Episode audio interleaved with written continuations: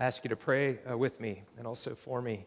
Lord, thank you for coming as a missionary to save us. Thank you for choosing to be human and to take our cross. Lord, I pray that you would open our minds to understand the significance of this event and also the significance of the sacraments.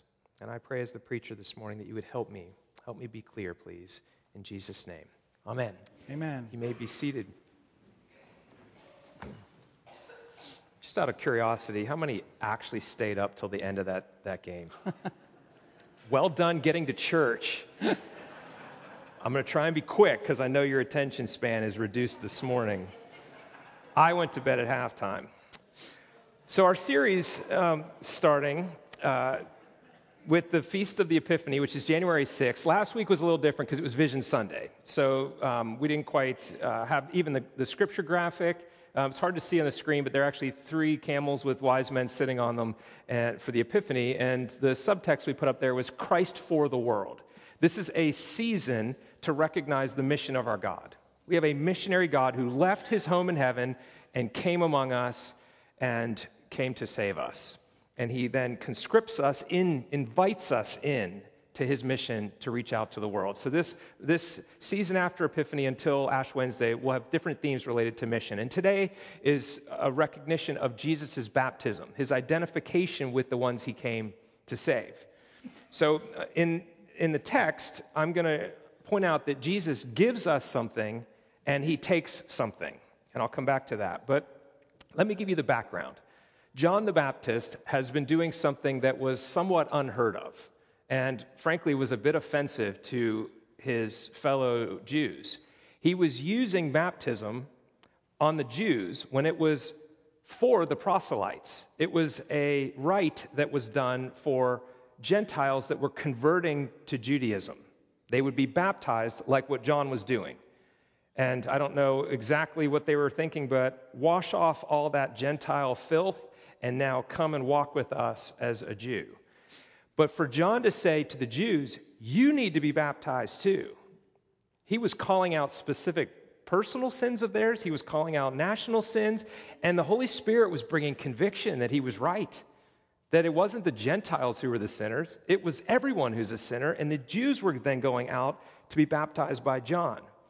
It was a large crowd that was out there in the wilderness being baptized, and that was the moment that Jesus recognized his timing. Jesus was very clear on the Father's timing for his ministry. He was in obscurity for 30 years, and then when his cousin John went out and began to preach and prepare the way in the wilderness, and the Spirit was bringing conviction, and crowds were going out there, then Jesus chose that moment, recognized that moment, to go out and, and start his public ministry, to become known as the one who's the Messiah. Now, he would kind of hide that from certain people and reveal it to other people. It was sort of a dance for three years so that his uh, death didn't come prematurely, but that was the moment Jesus went public.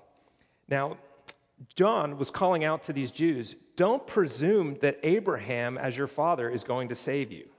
Just because you're born in the right nationality is not what saves you. And that, that word asks a question of us. And it's, it's if you're a note taker, you'll notice our new uh, bulletins have a place on the back for notes. If there's something the Lord would say to you this morning, if you want to write something down, this would be a good question to write down and even think about later. In what is my spiritual security? Or in whom is my spiritual security? It's a good question to think about because people place their security in lots of stuff. I've been a pastor of this church for a long time, and it surprises me occasionally that someone will say something to the effect of, Well, I try to live by the golden rule. I'm basically a good person, so I think I'll, I'll go to heaven when I die. And I think, no, that's not the gospel. That means that you're placing your spiritual security in your behavior, in your adherence to the golden rule, to live and treat others the way you want to be treated. That has nothing to do with the gospel. So it's helpful for us to take an inventory and say, what am I placing my trust in?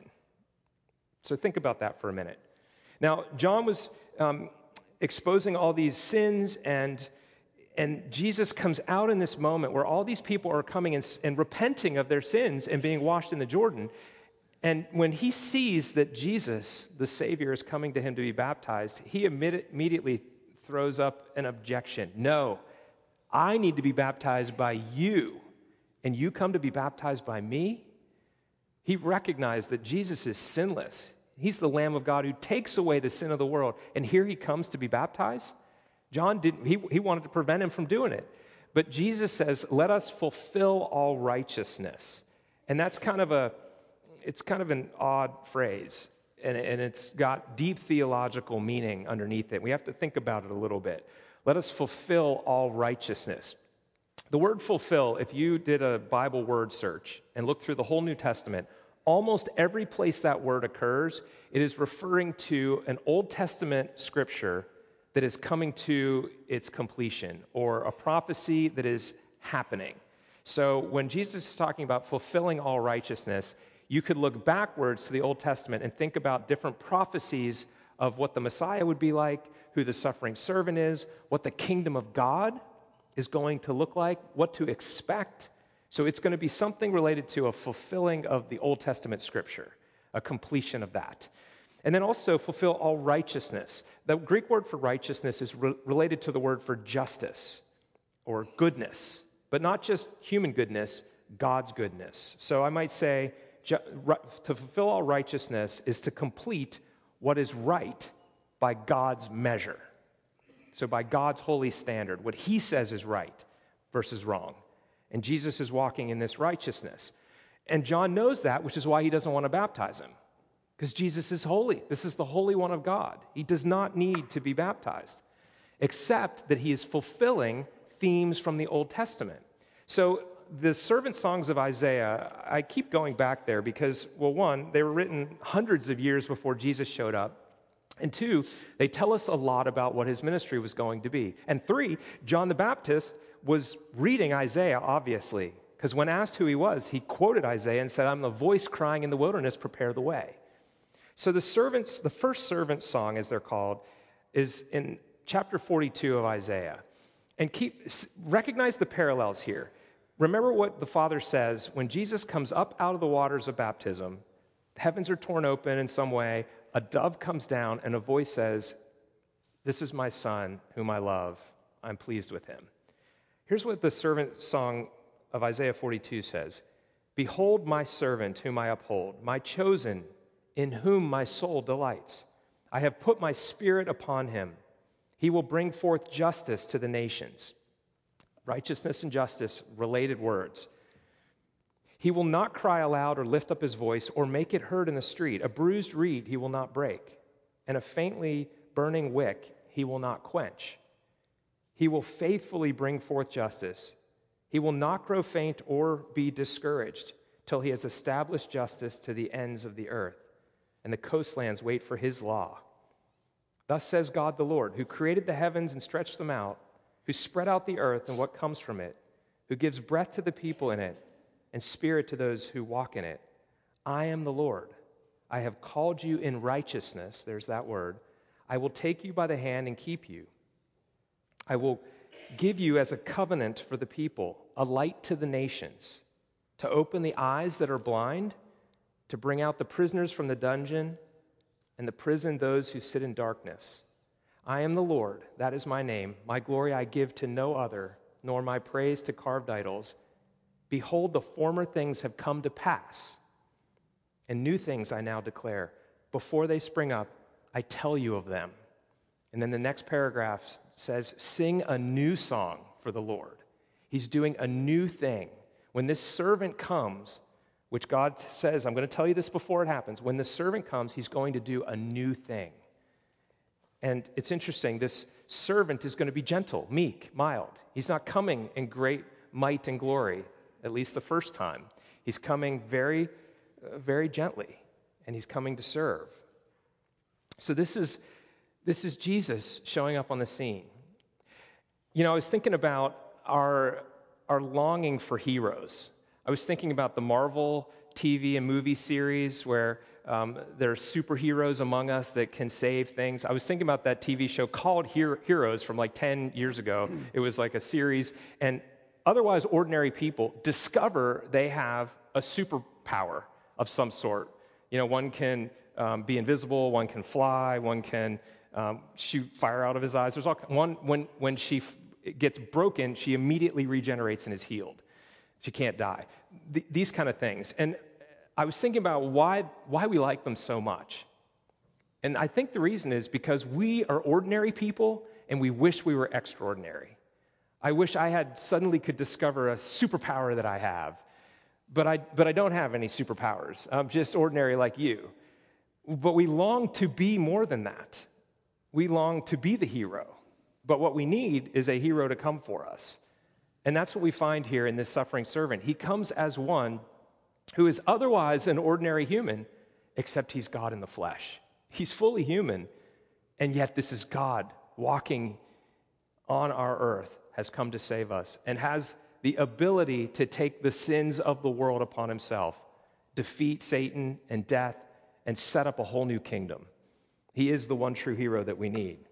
Now, what does Jesus give? He gives us baptism, a new kind of baptism that's different than John's. And what does he take? He takes the cross which we deserve, the wrath of God. He takes our cross. So he starts, let's start with baptism and then we'll talk about the cross. In baptism, John the, baptism, John the Baptist said, The one who's mightier than I, I can't even untie his sandals. He's coming after me and he's going to give you a different kind of baptism. I'm, I'm giving you a baptism with water for repentance. He's going to baptize you with fire and the Holy Spirit. It's going to be different. In fact, it's interesting in the New Testament when there are some people that were followers of uh, John the Baptist um, that were still floating around. Some of them had gone up to Ephesus. And Paul, the apostle, when he gets up there, he finds these disciples gathered, and they had no idea there was a third person of the Trinity. They'd never heard of the Holy Spirit. And he says, Into what then were you baptized? And they said, Into John's baptism. And Paul said, John baptized the, with the baptism of repentance, telling people to believe in the one who was to come after him, that is Jesus. On hearing this, they were baptized in the name of the Lord Jesus. And when Paul had laid his hands on them, the Holy Spirit came upon them. See, they had a different kind of baptism. It was John's baptism, it was not the one that Jesus came and gave to his followers. This is a different kind of thing. In fact, the uh, Apostle Peter um, makes, a, makes a connection between the ark saving people through God's judgment. And he, and he says in 1 Peter 3, um, he says, Eight persons were brought safely through the water. Baptism, which corresponds to this, now saves you, not as a removal of dirt from the body, but as an appeal to God for a good conscience through the resurrection of Jesus Christ. That's, what, that's how baptism saves. It saves by faith in the resurrection. And, and that resurrection, of course, is picking up the whole thing the cross, the life, the death, the resurrection, ascension. But what he's saying there is it's by faith, by an appeal to God for what Jesus has done. Now, this is a new kind of baptism. What's interesting, as a human, Jesus experienced everything we did. And there were moments of doubt. I mean, in the Garden of Gethsemane, we saw how he wrestled with how hard this was going to be. He needed the affirmation of his Father at points. And I wonder in that moment when he came up out of the water, I wonder if the voice from heaven was more for Jesus or more for us, or maybe both evenly. I don't know. But to hear his father say, This is my beloved son, I'm pleased with you, I love you. Right after that, the Spirit drives him into the wilderness to be tempted by Satan. And what does Satan do? All three times he says, If you are the Son of God, say to this stone, become bread. If you are the Son of, if you are the Son of God. In other words, saying, You're not really the Son of God. You're not really the Messiah. You're not really the anointed servant that's come. You're not the superhero everybody was hoping for. You're just Jesus, and you're going to fail too. But in fact, he didn't. The first Adam in a garden was tempted by that serpent and failed, and we fell with him. This second Adam, Christ, has come and actually defeated the temptations in the complete identity of, of who he was as the Son of God. Now, his baptism made, helped him or made him identify with sinners. That's part of fulfilling all righteousness. He came to identify with everything about our brokenness, but was without sin. Then he's affirmed by the Father's love that he's the Son, that he belongs. And then the Spirit's power was manifested upon him. The Spirit was obviously with Jesus all along, but we see a manifestation of it. My power is here with you. You know, our baptism, if you're a Christian, you've been baptized, it picks up similar things, except instead of identifying with sinful people, in our baptism, we identify with the Savior. We actually say, I'm on His team. He's my Savior. He's my Lord. I'm, I, I come under Him. His power, let His power carry me along. And we also hear the Father say, You are my son. You are my daughter. Adopted, a co heir with Christ. It's about belonging, about identity. You belong to this new family in this new kind of baptism. And then the Spirit's power. We pray for the Holy Spirit to be present at baptism and to empower us to live a new kind of life, to actually do what we can't do in our own strength, because it is with God's help that we are being led to live a new kind of life. Now, so Jesus gives us this new baptism as a gift. But what does he take? Jesus takes the cross that we deserve. It's interesting that he doesn't seem to see his baptism as just when he's in the water with John. Because when a, dialogue breaks out in Mark's gospel with um, James and John, they come up to him with a pretty arrogant request Lord, when you come into your glory, we want to sit on your right and your left. We want to be your number one and number two most important people. Of course, it's a, it's a pretty arrogant request, and the other disciples are not happy with this, as now they would you or I be. And Jesus says something that's interesting. He says, You don't know what you're asking. Are you able to drink the cup that I drink, or to be baptized with the baptism with which I am baptized? And they said, We are, Lord, which is kind of interesting too. They don't understand what he's talking about, but they're totally confident that they can do this. And then he does say, The cup that I drink, you will drink, and the baptism with which I'm baptized with, you will be baptized. But to sit at my right and my left is not to be given to you, it's for others, who I think were actually the two thieves that were crucified on either side of him. But Jesus here is seeing his baptism as actually involving the cross, not just the water and the affirmation coming up out of the Jordan River. He's anointed in the Spirit for something, and he was anointed. That's what Christ or Messiah means. He was anointed to come and die. When you read the other servant songs, he's a suffering servant, not just one who's affirmed by God as a son, who's meek and mild, but one who has come to be pierced for our transgressions, one who is let out as, as, a, as a sheep to be slaughtered. And this is what he's anointed for. And so he carries that as kind of a low level anxiety throughout his whole um, public ministry, and it coming to full on prayers in the garden, sweating blood because of what he was about to do. That's a different kind of baptism than what James and John would experience. They, at least James dies for his faith, John is exiled, but later, but Jesus alone can take the wrath of God on the cross for us. He died for your sins and for mine because he loves us. Now, it's always been the plan. This was never plan B. When God created us, he knew for him to be able to have people that would choose to love him and serve him, he had to give us the freedom to fail to rebel, which did happen, and then he would come to rescue. It wasn't like one day God woke up and went, oh, man, this didn't work. They were supposed to just hang out in the Garden of Eden and they were supposed to kill the snake, and they didn't do it. And never was like that. God knew all along, and he loves us that much that he, he created the thing, he went through the whole plan. Jesus died on the cross for our sins as plan A to build a people for himself who would repent of their sin, come to him, trust in him, and then by his Spirit lead a new life. This assures us of God's great love. You and I matter to him that much that he's willing to go through that. This is indeed good news. So, back to the question of what do I place my spiritual security in? If it's anything other than Christ, it doesn't measure up. He alone is worthy. So, what's our application? Trust in Christ's cross above everything else.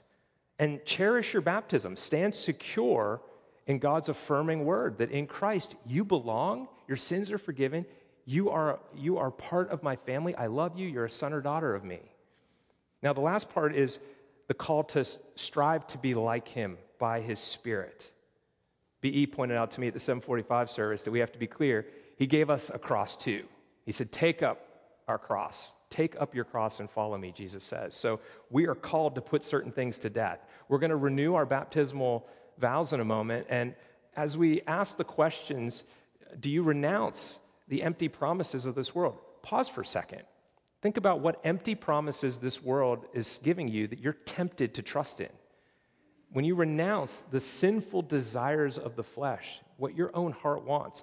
Think about what they actually are. Don't say those out loud, but just think about them.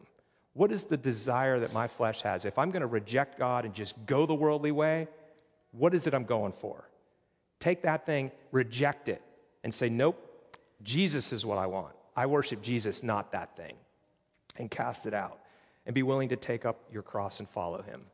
Now, I'm going to conclude by praying a collect that's actually from the Christmas season. I just like this collect so much because what we see here is, is an exchange, right? Jesus, Jesus gave us baptism, but he gave us a new kind of baptism. He changed out John's baptism.